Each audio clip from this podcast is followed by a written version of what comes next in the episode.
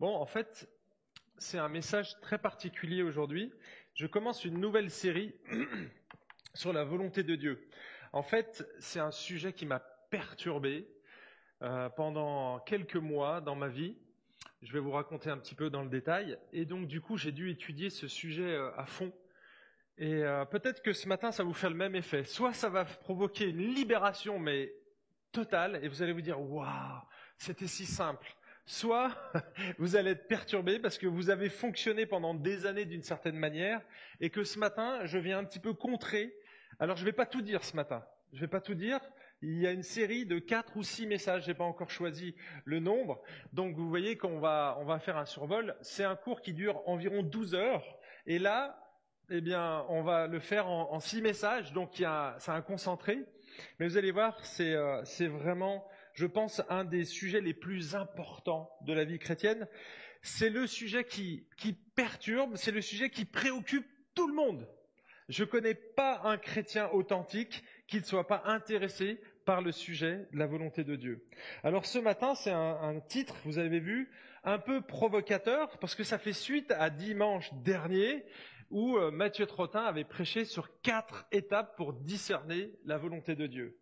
Et c'est un excellent message, je vais m'appuyer dessus, mais vous allez voir qu'on peut regarder le texte que Matthieu a prêché euh, avec d'autres lunettes herméneutiques, des lunettes qui, à mon avis, sont pas euh, aiguisées, elles sont, elles restent floues et donc du coup, euh, oui, on a compris en gros le verset, mais vous allez voir que ça a une importance capitale parce que ça peut orienter toutes les décisions de notre vie et nous laisser soit dans un, flou artistique, soit dans du stress, soit dans l'incertitude, ou bien être totalement libre. C'est bien sûr ce que je vous souhaite, et vous allez voir qu'à la fin du message, on aura au moins une solution dans un domaine. Bref, ce matin, j'aimerais vous éviter de faire l'erreur que moi j'ai commise pendant les premières années de ma vie chrétienne, à savoir chercher la volonté de Dieu dans des domaines que Dieu n'avait pas forcément choisi de me révéler et de nous révéler. Alors ça n'a rien à voir avec la sincérité ou même la sanctification, mais ça relève plutôt d'un manque de connaissances théologiques et d'une confusion au niveau de la volonté de Dieu. Et vous allez voir qu'il y a plusieurs manières de concevoir la volonté de Dieu dans la Bible. Et on citera des textes et vous allez voir qu'il y a le mot volonté de Dieu, mais que ça ne veut pas dire la même chose. C'est comme le mot foi, c'est comme le mot grâce. Parfois, la foi, c'est le contenu de la Bible, et parfois, c'est la, la, confiance que l'on place en Dieu. Vous voyez? Donc, le mot volonté de Dieu ne veut pas toujours dire la même chose. Mais quand nous, on se dit, tiens, la volonté de Dieu, ça veut dire ça, et qu'on y applique à chaque fois qu'on voit un verset où il y a le mot volonté de Dieu, on fait des erreurs monumentales sans le savoir. Et des erreurs qui nous font partir à la dérive avec toute notre sincérité. Mais vraiment. Et quand je dis la dérive, ça veut dire que parfois on est dans la confusion absolue, qu'on doit prendre des décisions et qu'on ne sait toujours pas si c'est la volonté de Dieu parce qu'on y a attribué quelque chose derrière à cette définition. Et c'est ce que j'aimerais faire, c'est clarifier qu'est-ce qu'on entend par volonté de Dieu ce matin.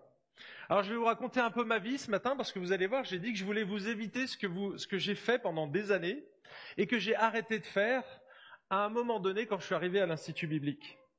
En fait, mon désir, c'était de plaire à Dieu. Et plus on aime Jésus, plus on a envie de faire sa volonté. Vraiment. Et je pense que ça, ça vient du cœur. C'est quelqu'un qui aime Jésus. Donc, vous voyez, il n'y a absolument aucun remise en question sur le salut ou sur la sincérité, l'authenticité de la foi. C'est absolument pas ça. C'est une question vraiment de, de compréhension théologique qui nous amène dans une direction ou dans une autre. Alors vous savez, j'avais un pasteur qui m'avait dit, mais tu sais, tu dois pouvoir faire la volonté de Dieu dans tous les domaines de ta vie. Et il m'avait donné un verset. Vous le connaissez probablement par cœur.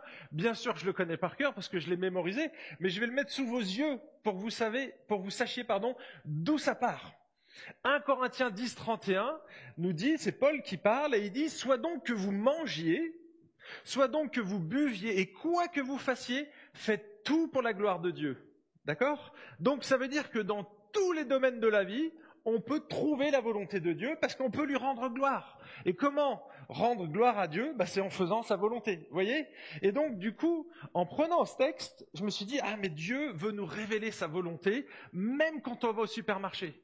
Et je me souviens, au début de ma foi, d'avoir prié pour savoir quelle tablette de chocolat je devais acheter. Véridique. Quels habits je devais mettre le matin? Parce que imaginez, imaginez que vous devez rencontrer, ou que vous allez rencontrer la femme de votre vie. Enfin, pour moi, hein, j'étais un homme, hein, on est d'accord? Garçon avec fille, fille avec garçon. Donc si vous êtes une fille, ça serait plutôt avec un gars. Eh bien, je me disais le matin, Seigneur, s'il te plaît, s'il te plaît, montre-moi quel type de chaussettes je dois mettre.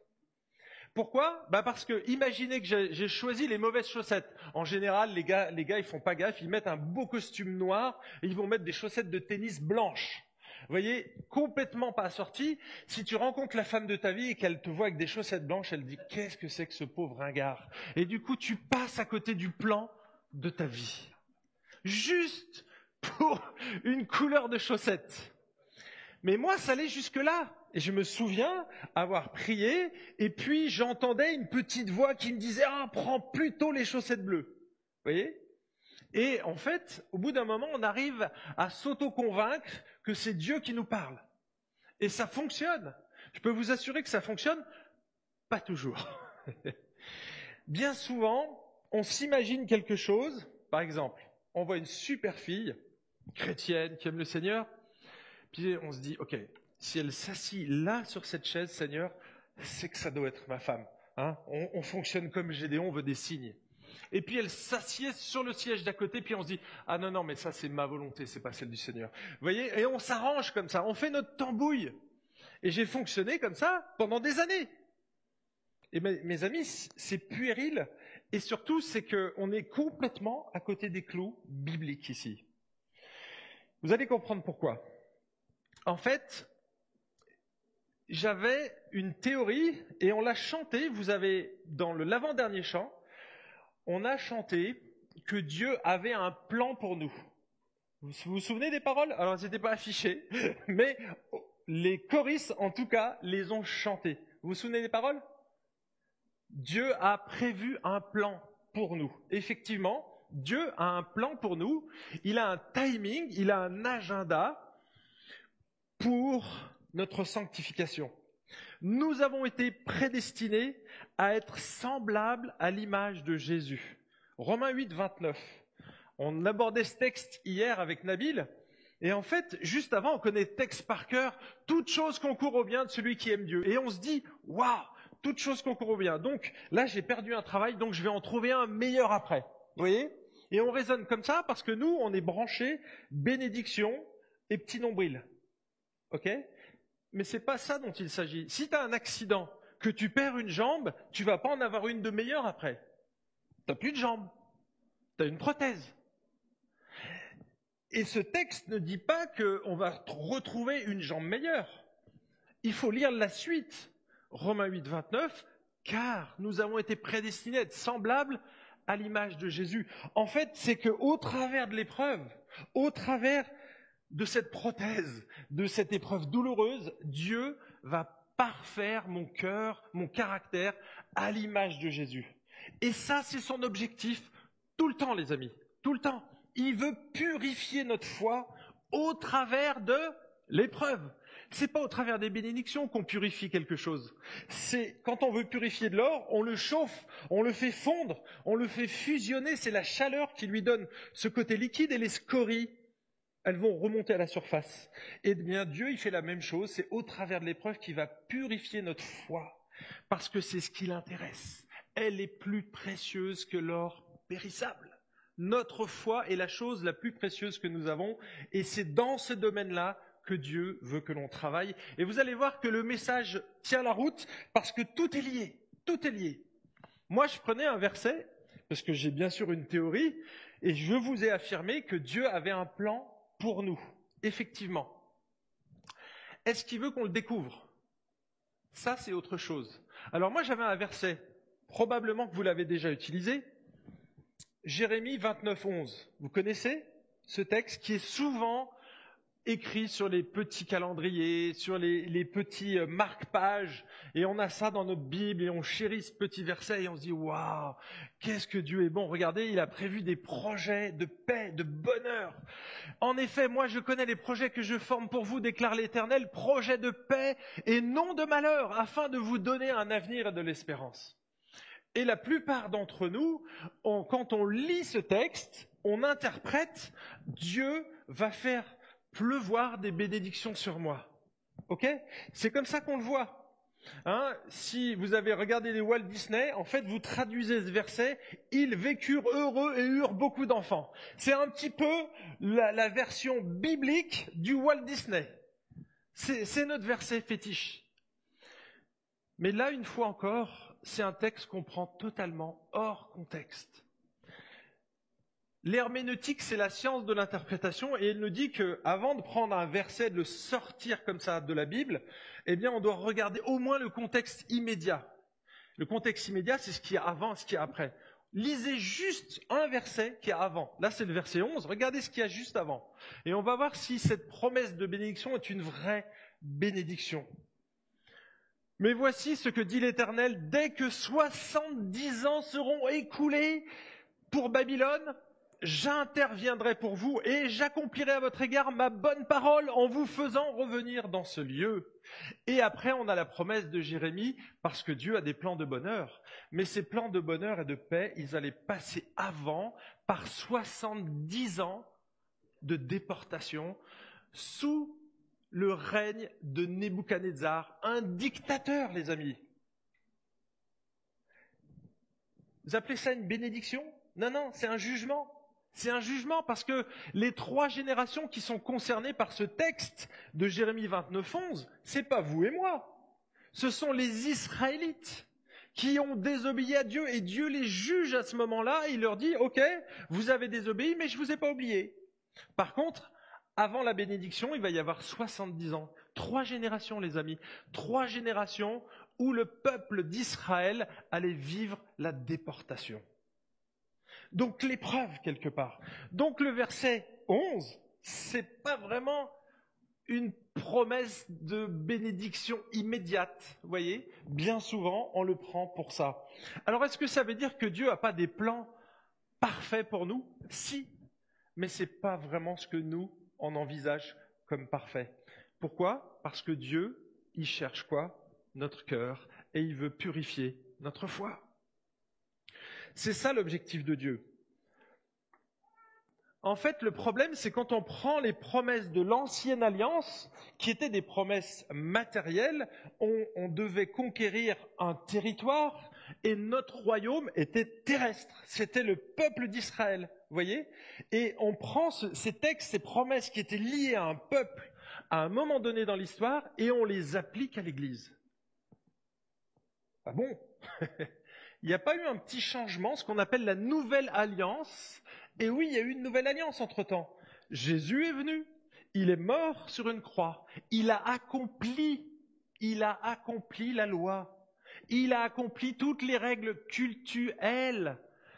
Tout ce qui était sacrificiel n'a plus lieu d'être, il n'y a plus de temple, mais c'est parce que Jésus les a accomplis à la croix. C'est lui l'agneau de Dieu qui est mort pour nous. Donc vous voyez, ces promesses de l'ancienne alliance, c'était que l'ombre des choses à venir, et c'était des promesses matérielles, et c'était que quelque chose de flou. Christ est venu révéler complètement dans la nouvelle alliance ce qu'il allait être. Et en fait, c'est ça qui nous intéresse. Les promesses du royaume, oui, on les a, mes amis.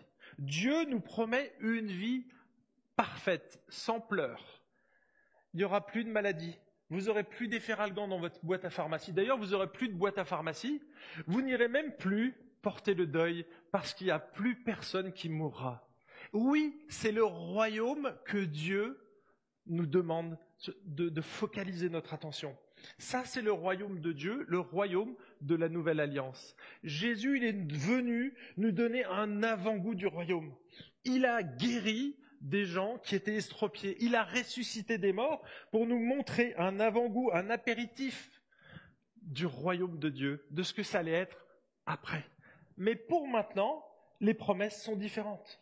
Donc on n'est plus dans les promesses matérielles, mais Éphésiens chapitre 1, verset 4, vous connaissez parfaitement ce texte, verset 3, Paul dit que nous avons été, tous les croyants, tous, tous ceux qui ont reçu le Saint-Esprit, qui ont été scellés, qui sont nés de nouveau, on a tous reçu toutes les bénédictions spirituelles dans les lieux célestes.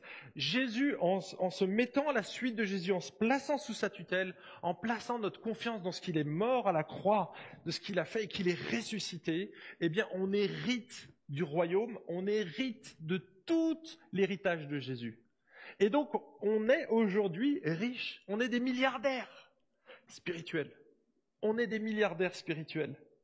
Archi-milliardaires spirituels, parce que Dieu nous donne tout son trésor.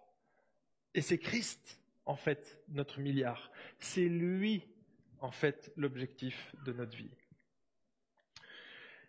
Donc, vous voyez, quand on, on mélange, on fait une confusion des royaumes, quand on prend les promesses de l'Ancien Testament et qu'on vient y plaquer, on vient les plaquer dans la nouvelle alliance, eh bien, vous savez ce qu'on fait? On est en train, finalement, de favoriser l'annonce du faux évangile de la prospérité. Parce que toutes les promesses qui étaient réservées à Israël à un moment donné pour un territoire, à un peuple, aujourd'hui elles sont différentes. Le royaume de Dieu, il est invisible. Dieu nous l'a montré il a fait quelques bribes, il a ouvert le ciel, il a montré quelques petites fenêtres sur le ciel, effectivement, mais c'est pas pour maintenant. Le royaume qui nous attend, il est là-haut et il est parfait, effectivement, il est parfait. Donc le plan parfait, il est pour là-haut. Alors Dieu est en train de le dérouler, il nous prépare en fait ici, c'est un terrain d'entraînement. Alors ça, c'était juste un exemple. Je vous ai pris un texte, mais Romains 12, par exemple, le texte que notre ami Matthieu a vraiment merveilleusement exposé la semaine dernière, et j'adhère bien sûr à ce qu'il a dit. Moi, je regardais ce texte, vous vous rappelez peut-être, ne vous conformez pas au monde présent, mais soyez transformés par le renouvellement de l'intelligence, afin que vous discerniez quelle est la volonté de Dieu, ce qui est bon, agréable et parfait. D'accord? De quoi on parle ici? De quel type de volonté de Dieu on parle. Moi, quand je regardais ce texte avec mes lunettes herméneutiques, je disais, OK, Dieu, je me suis converti, il m'a donné le Saint-Esprit, et il va m'aider à discerner, c'est-à-dire à entendre la voix du Saint-Esprit pour que je fasse ce qui est parfait. Voyez? Et donc j'imaginais une cible. Une cible comme celle-ci, une cible où finalement on a la volonté de Dieu, mais la volonté parfaite, c'est le centre de la cible, ce qui est bon, agréable et parfait, afin que vous discerniez ce qui est bon, agréable et parfait. Donc c'était ça pour moi. Mon but, c'était d'atteindre le centre de la cible. et si j'avais pas atteint le centre de la cible, eh ben c'est ce qu'on pourrait considérer comme un second choix, ou voire un troisième choix. Alors je vais prendre un cas très concret.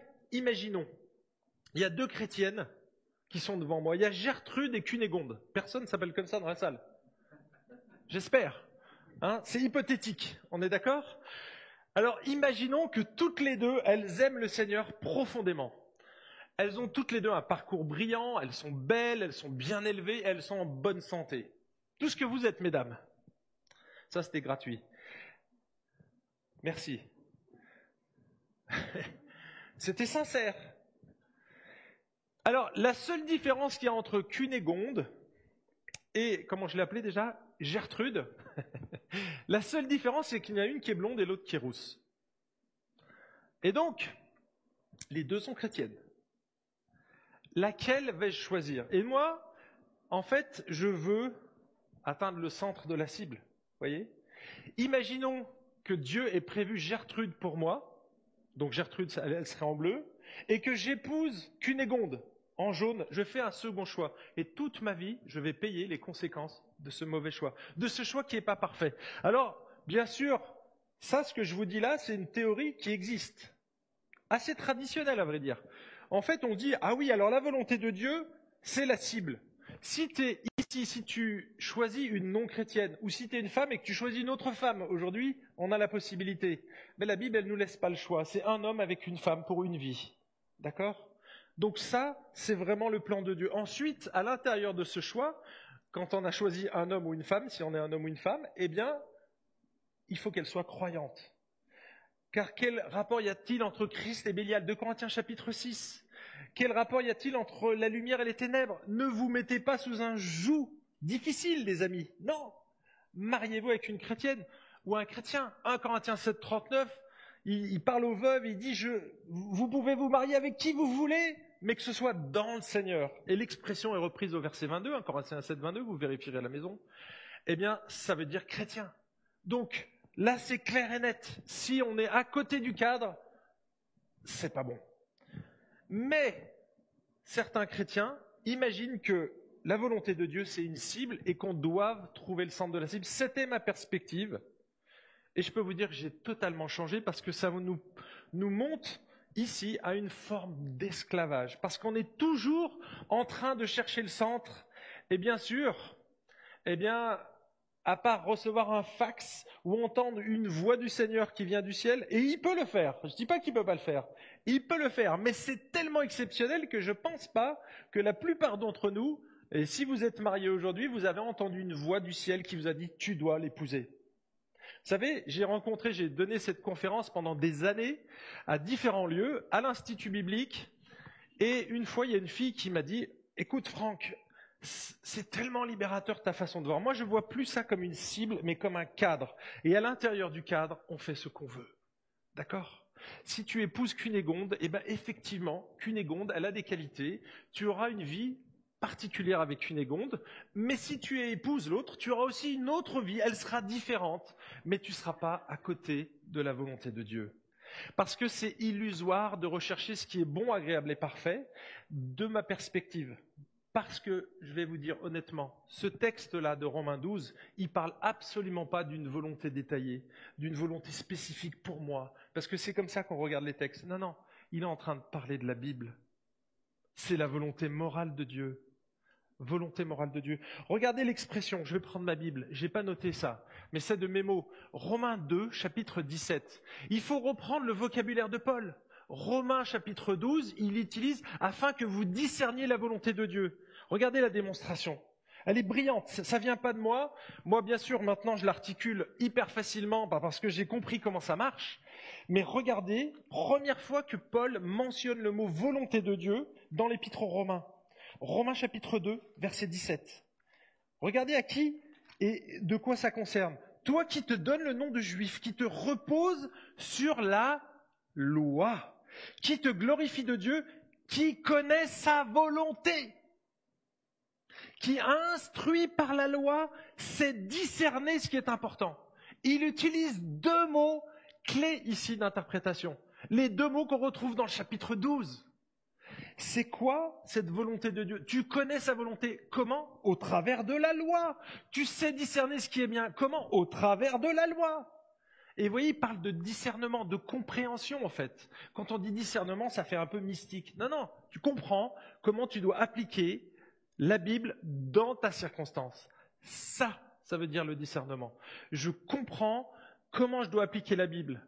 Par exemple, vous savez, dans la Bible, vous allez trouver plein de commandements où il ne faut pas juger. Et je peux vous trouver autant de commandements où tu dois juger. Matthieu 7, ne jugez pas. Et qu'est-ce qu'il dit? Hypocrite, ôte premièrement la poutre de ton œil. Ne jugez pas afin de ne pas être jugé, ok? Hypocrite, ôte premièrement la poutre de ton œil, et alors tu verras comment tu dois juger.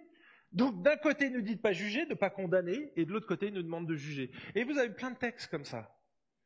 Et donc, lequel je prends dans ma circonstance? Eh bien, c'est là où on a besoin du Saint-Esprit. On a besoin de comprendre les Écritures et savoir comment je l'applique. Et là, le Saint-Esprit a toute sa place. C'est lui qui va nous aider à savoir quel texte je vais prendre. On va prier pour que Dieu nous donne de la sagesse et il nous la donnera. Parce que Jacques chapitre 1 verset 8 nous dit que si on demande la sagesse à Dieu avec foi, il nous la donne. C'est simple. Vous voyez? Mais ça n'a rien à voir avec une cible. Voyez? On a le choix, les amis. Je ne sais pas si vous êtes comme moi, si vous êtes encore dans cette compréhension, vous devez absolument trouver le centre de la volonté de Dieu. Mes amis, je pense que Dieu ne vous le révélera pas. Et vous allez comprendre Pourquoi Et maintenant, on va regarder le texte qui nous intéresse. C'est ce texte de 29-29. Vous voyez, de 29-29, c'est Deutéronome 29, 29. Prenez-le avec moi parce que c'est fondamental. Regardez ce que dit le texte.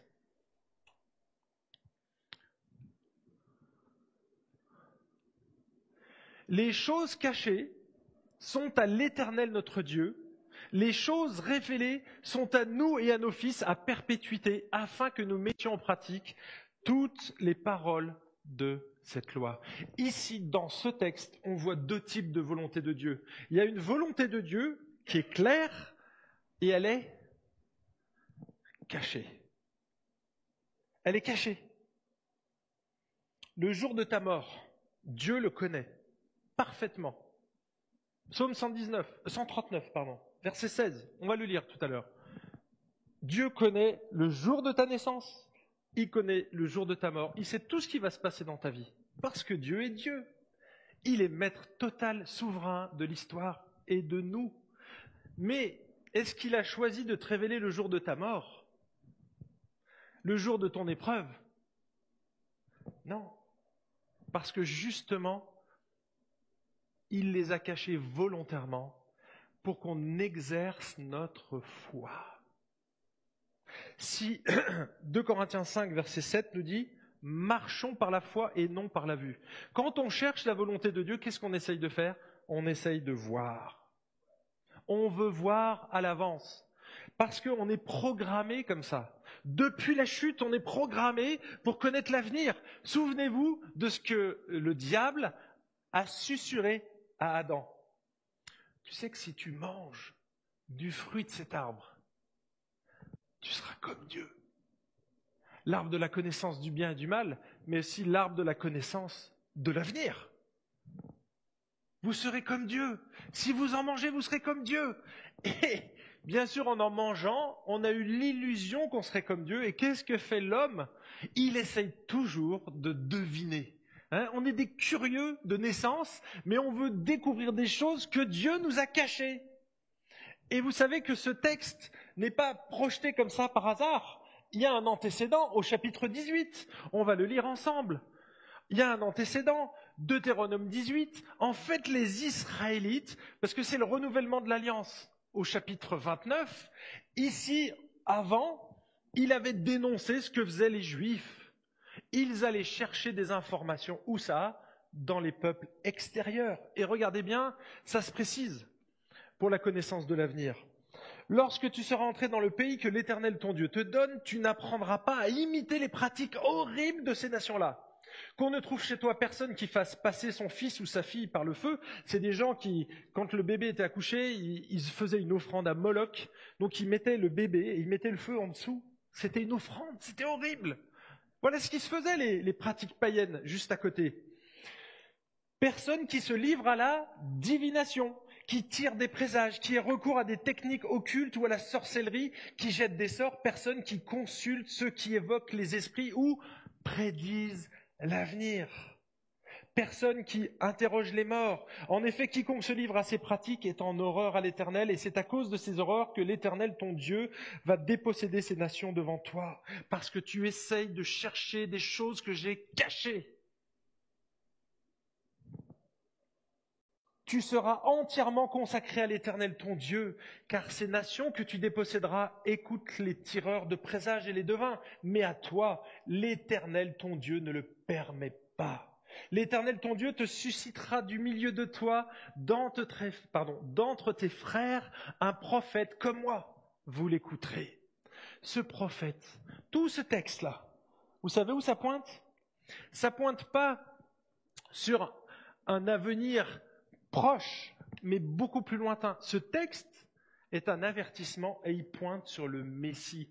Le verset 15, mes amis, est repris dans Acte 2 pour parler du Messie. Le prophète qui donnera la révélation ultime, la dernière finalement. La dernière, c'est Jésus. En fait, Dieu avait envoyé des prophètes justement dans l'ancienne alliance pour donner quelques directions. Donc il y avait un côté prédictif de l'avenir, mais c'est Dieu qui, régule ça. Et honnêtement, quand vous voyez les juges ou les prophètes, dans 95% des cas, c'est pas moi qui le dis, c'est le dictionnaire biblique, ils disent que dans 95% des cas, il ne s'agit pas de prédiction de l'avenir, mais il s'agit de retour aux Écritures, de retour à la révélation écrite, la révélation claire. Donc Dieu est souverain. Si Dieu veut nous parler, il peut le faire. Il peut utiliser même un âne dans l'Ancien Testament. Donc il peut parler au travers de qui il veut. Le véhicule, c'est pas un problème pour lui. Il fait ce qu'il veut. Quand il a parlé euh, aux gens qui étaient autour de Jésus au moment de son baptême, il a parlé du ciel. Il y a eu une voix qui a parlé, tout le monde l'a entendu. Donc vous voyez, il fait ce qu'il veut. Il peut parler au travers de ce qu'il veut. C'est pas un problème le moyen pour Dieu. Mais est-ce qu'il a choisi de le faire pour nous révéler sa volonté? Tout le temps Est-ce qu'on doit trouver un mécanisme pour trouver le centre de la volonté de Dieu? Mes amis, je suis désolé de vous dire non. Non, parce que ce sont des choses cachées que Dieu ne veut justement pas nous révéler.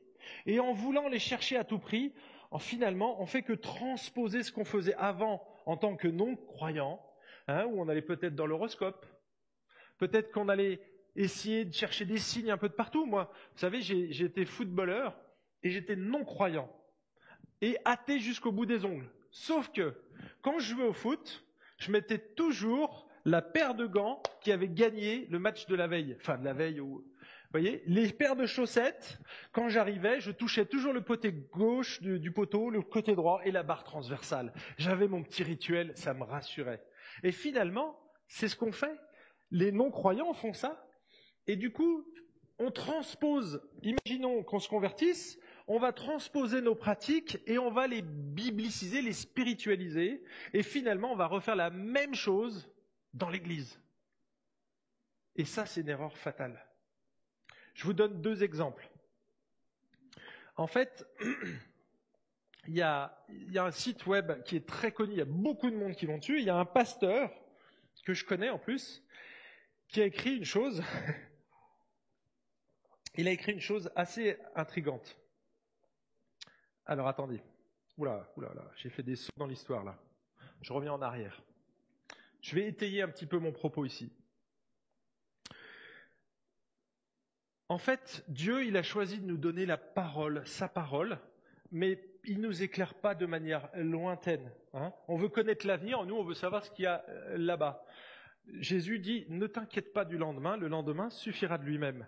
Moi, je t'ai donné suffisamment pour que tu regardes à tes pieds. Regardez ce que dit le psaume 119, verset 15. Ta parole est une lampe à mes pieds. Hein, quand vous prenez une lampe à huile de l'époque, quand on la met au pied, comme ça, ils se baladaient avec une lampe qui était proche du sol, c'était pour éclairer le sentier, mais ils ne voyaient pas à plus d'un mètre cinquante. Ça éclairait leur sentier. La Bible, elle est là pour nous éclairer dans un monde de ténèbres. C'est pas un projecteur qui nous permet de voir loin vous voyez? Pour nous dire, OK, il va se passer ça dans ta vie, attention. Non, non, non. Fais-moi confiance là où tu es. Respecte mes commandements. Tu es dans un monde de ténèbres, eh bien moi je te donne suffisamment de lumière pour que tu puisses avancer. La Bible, elle a ce rôle-là, mes amis.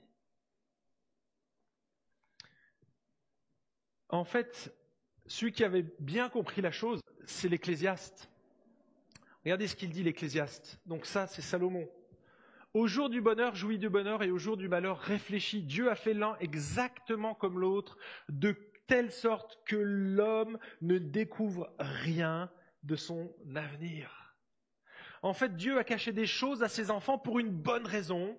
Il veut que nous lui fassions confiance. Il veut que l'on exerce notre foi parce qu'elle est précieuse. Il veut que l'on fasse confiance à ses promesses. C'est ça la foi. On fait confiance aux promesses et pas pris hors contexte.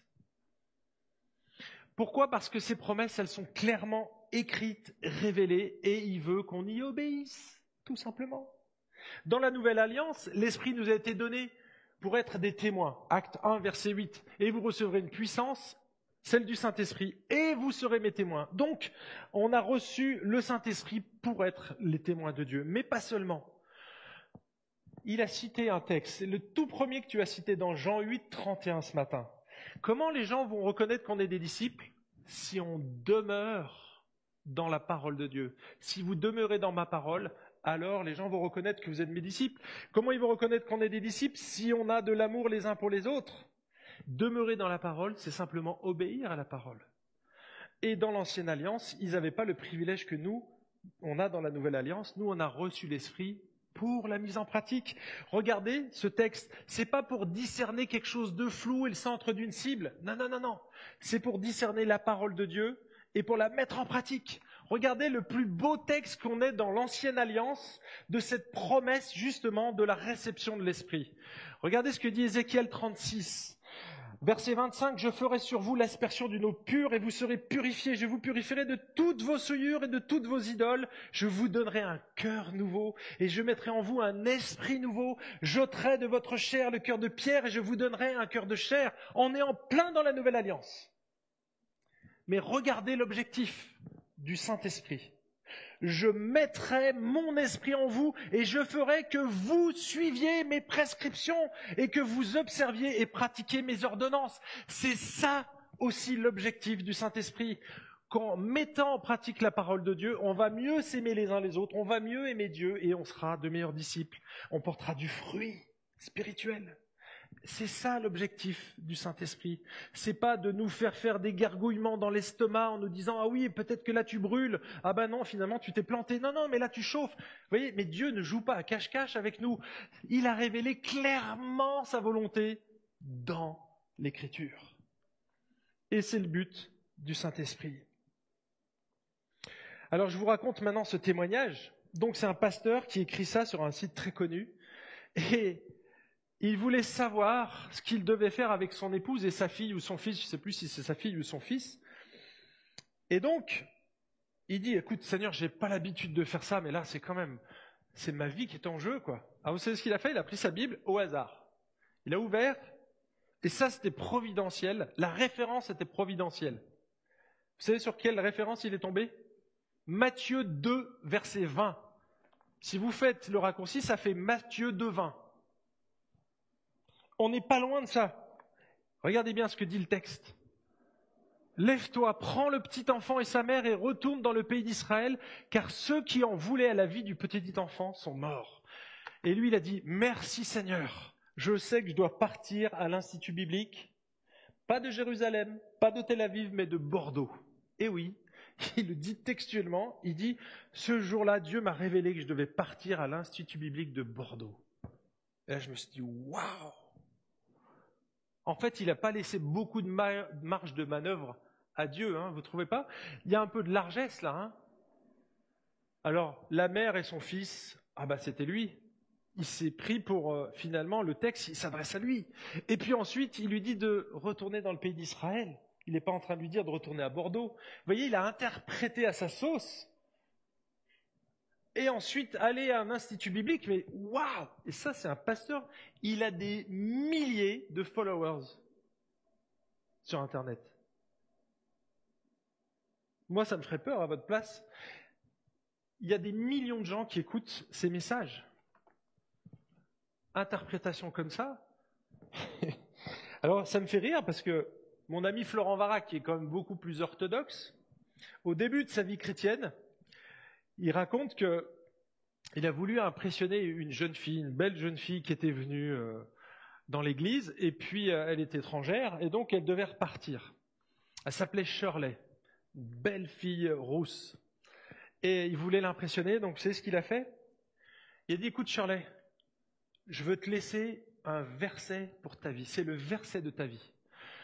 Et il a prié comme ça, Seigneur, euh, montre-moi, tac, Et puis il a mis sa Bible dans son dos, puis au hasard comme ça, il a mis son doigt à un endroit. Et vous savez ce qu'il a lu comme euh, verset? Amos, verset 9. Vous pouvez le prendre hein, dans vos Bibles, je vais vous le lire, vous allez voir, c'est intéressant. Donc ça, c'est le verset qu'il doit donner à Shirley, qui est sur le départ. Amos 9, alors il commence à lire, Je ferai périr leur progéniture par l'épée Parmi eux, le fugitif ne parviendra pas à s'enfuir. Aucun rescapé n'en réchappera. Et là, il a lu le verset, il s'est dit, oula, ce stade, je pense que j'ai dû bouger mon doigt hein, légèrement en, remettant ma Bible par devant, vous voyez Et donc, il a dit, bah, je vais lui lire le verset qui est après. S'il pénètre dans le séjour des morts, ma main les en arrachera. S'il monte aux cieux, je les en ferai descendre. Elle allait prendre l'avion.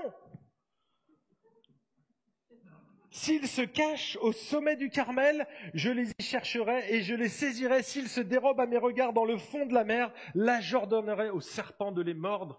Et là, Florent devait être blême quand il a lu ce truc-là. Il s'est arrêté. Il s'est dit, mince, ça n'a pas marché. il n'a plus jamais revu cette fille. Et oui, il était jeune aussi.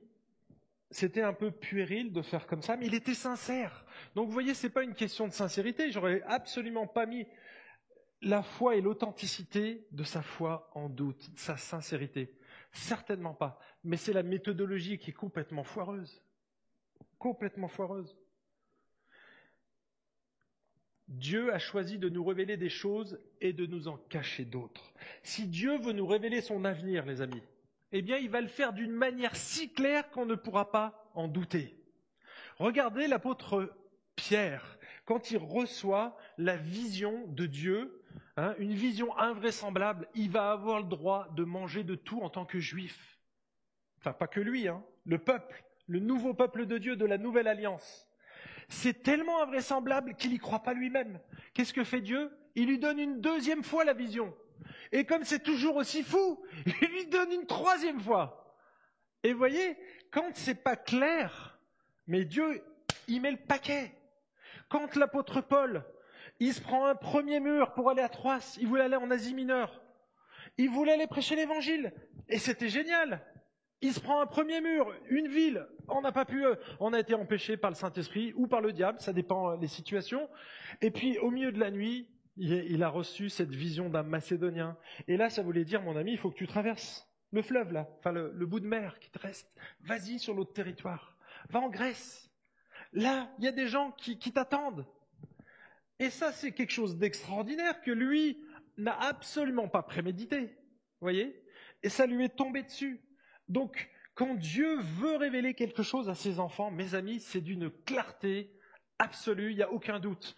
C'est pas le genre de truc que, que moi j'avais où j'étais constamment dans l'incertitude parce que je ne savais pas si c'était Dieu ou si c'était pas Dieu. Maintenant, je sais que c'était pas Dieu, mais à l'époque, c'était ah ouais, peut-être que c'est ça, peut-être que c'est pas ça, et en fait, on n'est jamais sûr alors que la Bible est claire. Je prie afin que vous discerniez, afin que vous sachiez, afin que vous reconnaissiez quelle est la volonté de Dieu. Là, je vous ai cité trois versets. Colossiens 1, verset 9, Colossiens 4, verset 12, Romains chapitre 12, afin que vous discerniez quelle est la volonté de Dieu. Mais c'est clair, on peut la connaître. Mais de quelle volonté de Dieu on parle? Des Écritures, tout simplement. Toutes les autres fois, on n'a pas besoin de la chercher parce que ça concerne l'avenir. Et le chrétien, il peut être assuré parce qu'il a la foi. Les amis, on n'a pas besoin de connaître l'avenir. Dieu nous éclaire juste suffisamment pour demain. Pour aujourd'hui, on va, dire. Tu n'as pas besoin de t'occuper de demain. Le lendemain se suffira de lui-même. Donc, voyez, c'est clair. Cherche quoi Premièrement, à connaître la volonté de Dieu futur. Cherchez premièrement le royaume de Dieu et sa justice. Ça, c'est ta préoccupation primaire, prioritaire. Cherche d'abord le royaume de Dieu et sa justice. Comment je peux être un outil de bénédiction pour cette personne? Si tu cherches une femme, la bonne question, ou un homme, hein, on est d'accord? On fait un mixage Homme avec femme, femme avec homme. Si tu, alors je prends un seul cas, mais c'est valable dans les deux. Au lieu de te dire et de prier, Seigneur, Montre-moi la femme qui est faite pour moi. Sur qui c'est centré tout ça? À votre avis? C'est centré sur vous? Sur votre petit bonheur personnel? La prière que tu devrais faire, Seigneur, comment est-ce que je peux être un outil de sanctification pour cette femme? Est-ce que cette femme sera un bon outil de sanctification pour moi? Parce que Éphésiens chapitre 5 nous montre que c'est le but du mariage l'homme doit aimer sa femme comme Christ a aimé l'Église, afin de la sanctifier, de la purifier par l'eau et la parole de Dieu. Donc déjà, s'il n'est pas chrétien, mon ami, si tu es une femme et que tu réfléchis à un non-chrétien, rien que ce verset-là te montre que tu ne peux pas l'épouser.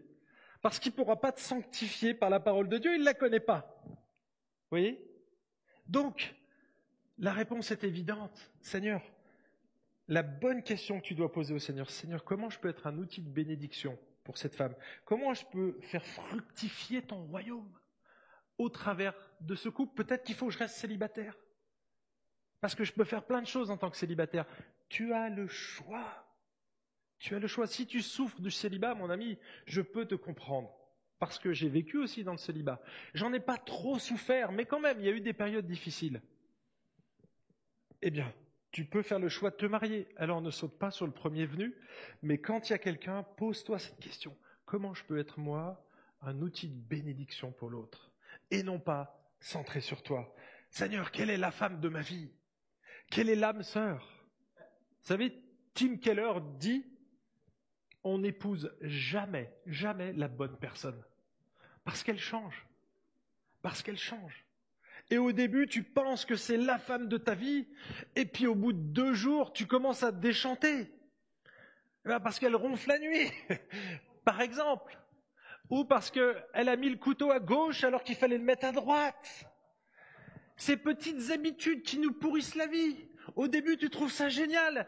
Et puis au bout de six mois, un an, deux ans, dix ans, t'as envie de divorcer. Et là, tu dis, ah mais c'est Seigneur, c'est toi qui m'as dit de me marier avec cette femme. Mais Seigneur, il t'a rien dit du tout. Tu as fait le choix et t'en assumes les conséquences. Sinon, les amis, si Dieu devait nous révéler sa volonté au travers du centre d'une cible, sa volonté parfaite, vous prenez votre Bible, vous savez quoi? Vous la prenez, vous la mettez à la poubelle parce qu'elle ne vous sert plus à rien. Si vous attendez que Dieu vous révèle à chaque fois quelque chose, à quoi vous sert la Bible? Honnêtement. Elle ne sert plus à rien. En fait, il y a une confusion, mes amis. Ah oui. Vous l'avez vu? Je me suis grillé là. Si vous voulez entendre la voix de Dieu, c'est pas de moi, c'est John Piper. Prenez vos stylos, notez, parce que ça peut changer votre vie. Si vous voulez entendre la voix de Dieu chaque matin, même là, maintenant, vous pouvez l'entendre. Et vous l'avez entendu plein de fois ce matin. Si tu veux entendre la voix de Dieu, tu sais ce que tu fais? Tu lis la Bible à voix haute. Tu lis la Bible à voix haute. Et tu vas entendre la voix de Dieu te parler. C'est ça le secret, les amis. C'est ça le secret. En fait, il y a une confusion parce que on confond les volontés de Dieu qu'on trouve dans la Bible. Je vous donne juste trois exemples pour terminer. La première qu'on trouve, et c'est assez fréquent dans la Bible, c'est la volonté souveraine de Dieu. Quand on, soumet un projet à Dieu, dans Jacques chapitre 4, vous savez, ces gens qui voulaient faire des affaires, je vais prêcher sur ce texte, à la fin, il est dit, si Dieu le veut. Vous voyez, vous l'avez plusieurs fois dans le livre des actes. Euh, j'ai fait tel projet, c'est l'apôtre Paul qui parle. Et à la fin, il dit toujours, si Dieu le veut, si Dieu le permet. Voyez? Donc, c'est-à-dire qu'il n'est absolument pas sûr que son projet va aboutir, mais il fait un projet. Et il n'a absolument jamais dit j'attends de prier pour connaître la volonté parfaite de Dieu. Non, non, non. J'ai formé un projet et si Dieu veut qu'il se réalise, ça va se réaliser. Parce que Dieu est souverain. Il a décrété des choses depuis le début de notre naissance et elles vont se réaliser. On, a ces textes dans Matthieu 24, par exemple, pour ce qui est du jour et de l'heure, personne ne les connaît, ni les anges des cieux, ni le Fils, mais le Père seul. En fait, la volonté souveraine de Dieu, elle n'est jamais révélée, elle est cachée. Et quand on trouve des textes où il y a le mot volonté de Dieu, quand ce type de volonté, et que nous, on lui attribue cette cible et cette volonté parfaite, mais on est complètement dans les choux. Voyez? Donc il faut vraiment savoir de quoi on parle. Quelle est la volonté de Dieu dans ce texte? Je vous ai montré dans Romains 12, c'est clair et net, c'est la loi, c'est la parole de Dieu. Mais il y a plein d'autres textes où c'est pas la, la volonté morale, c'est la volonté souveraine de Dieu. Donc ça, c'est la volonté décrétive. Seul Dieu la connaît, elle est totalement cachée et il est inutile de vouloir la découvrir. Ceux qui ont essayé, ils se sont cassés les dents. Ceux qui ont voulu connaître la date du retour de Jésus, il y en a eu un il n'y a pas si longtemps, il a été humilié publiquement. Acte 2, 23, cet homme livré selon le dessein arrêté. Vous voyez, Dieu a un dessein, un plan, c'est la même chose. Un plan arrêté et selon la préscience de Dieu, il connaît tout à l'avance. Vous l'avez fait mourir en le clouant à la croix par la main des impies. Dieu l'a ressuscité en le délivrant des liens de la mort parce qu'il n'était pas possible qu'il soit retenu par elle. Dieu savait à l'avance que son fils allait ressusciter. Il devait mourir. Il a utilisé des hommes qui sont pécheurs et qui ont péché en condamnant Jésus. Et ils auront des comptes à rendre pour ça, mais c'était déjà écrit. C'est complètement mystérieux ça, mais c'est comme ça. Ça, c'est la volonté souveraine de Dieu. Il a décrété des choses et elles vont se réaliser, que vous le vouliez ou non. Votre naissance et votre mort, elles sont déjà écrites. Vous ne pouvez pas lutter. Quand je n'étais qu'une masse informe, tes yeux me voyaient, sur ton livre étaient tous inscrits les jours qui étaient fixés, avant qu'aucun d'eux existe. Vous voyez, on n'était pas né que Dieu savait qu'on allait naître tel jour, qu'on allait avoir une vie géniale, ah, jusqu'à ce moment-là où là, je vais mourir. Il le sait, mais il n'a pas choisi de nous le révéler. Il ne le veut pas. Donc n'essayons surtout pas d'aller chercher cette volonté de Dieu parce qu'on va s'imaginer des choses et ça ne se réalisera pas. La deuxième volonté qu'on trouve dans la Bible, c'est la volonté morale, et celle-là, c'est la plus claire, c'est celle que je vous ai prêchée depuis tout à l'heure. Elle correspond aux commandements moraux révélés dans la Bible et qui enseignent aux hommes de quelle manière ils doivent croire et vivre. Et celle-là, elle est clairement révélée, 100% révélée dans la Bible. Dieu nous demande de la chercher ardemment, de la comprendre, de savoir comment l'appliquer, c'est-à-dire discerner, et surtout y obéir. Orthodoxie, orthopraxie, orthopathie, le cœur. Cœur juste, pensée juste, doctrine juste, pratique juste. Les trois aspects. Dieu nous attend là. Et là, on aura des comptes à rendre, ici, dans ces domaines-là, mais pas dans Gertrude ou Cunégonde. Hein. Non, non, non. Dieu nous attend sur ce terrain-là, et nous, bien, qu'est-ce qu'on fait? On cherche ailleurs. Dieu nous demande de la chercher ardemment, je l'ai déjà dit. Vous trouvez ce texte, vous connaissez par cœur, bien entendu. Toute écriture est inspirée de Dieu et utile. Toute écriture, les amis. Ancien comme Nouveau Testament. Alors ici, il parle de l'Ancienne Alliance, mais il y a d'autres textes, et je n'ai pas le temps de faire la démonstration maintenant. Mais les paroles de l'apôtre Paul étaient considérées comme la parole de Dieu. Je vous lis un Thessaloniciens 2.13. C'est pourquoi nous rendons continuellement grâce à Dieu de ce qu'en recevant la parole de Dieu que nous vous avons fait entendre, vous l'avez accueillie non comme la parole des hommes, mais comme ce qu'elle est vraiment, la parole de Dieu qui agit en vous qui croyez. Et donc on pense que les, apôtres qui ont écrit ou des gens qui ont écrit de ce qu'ont dit les apôtres. Hein, Luc, par exemple, était médecin. Il a fait un compte rendu. C'est un historien. On pense que ces paroles-là sont inspirées et qu'elles sont utiles pour notre vie. D'accord? C'est cette lampe qui va nous aider à marcher dans ce monde de ténèbres. Vous êtes dans un monde pécheur. Et Dieu veut nous aider par les Écritures à trouver notre espérance en Christ, à trouver pas la femme de ma vie, mais à changer mon cœur pour être peut-être le meilleur mari pour cette femme, ou l'inverse de cette femme pour cet homme. Vous voyez Je sais que j'insiste sur ce sujet parce que je sais que ça perturbe. Et il y a une troisième volonté, et c'est celle que moi j'ai utilisée, c'est au début de ma vie, j'avais cette pensée-là, c'est que je pensais que Dieu avait un plan unique. Alors il a, il a un plan unique, mais là où ça va pas, c'est là, idéal et détaillé, donc le centre de la cible que Dieu a conçu pour chaque croyant et que Dieu nous révèle au moyen de panneaux indicateurs.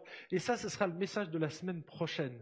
D'accord? Donc je ne vais pas rentrer dans les détails maintenant, mais c'est pour, on va analyser en fait cette conception de, la volonté spécifique ou une volonté particulière. Maintenant, ma position est la suivante. Je vous donne une synthèse mais je pense que c'est bon que vous le sachiez, que vous ne repartiez pas avec des incertitudes.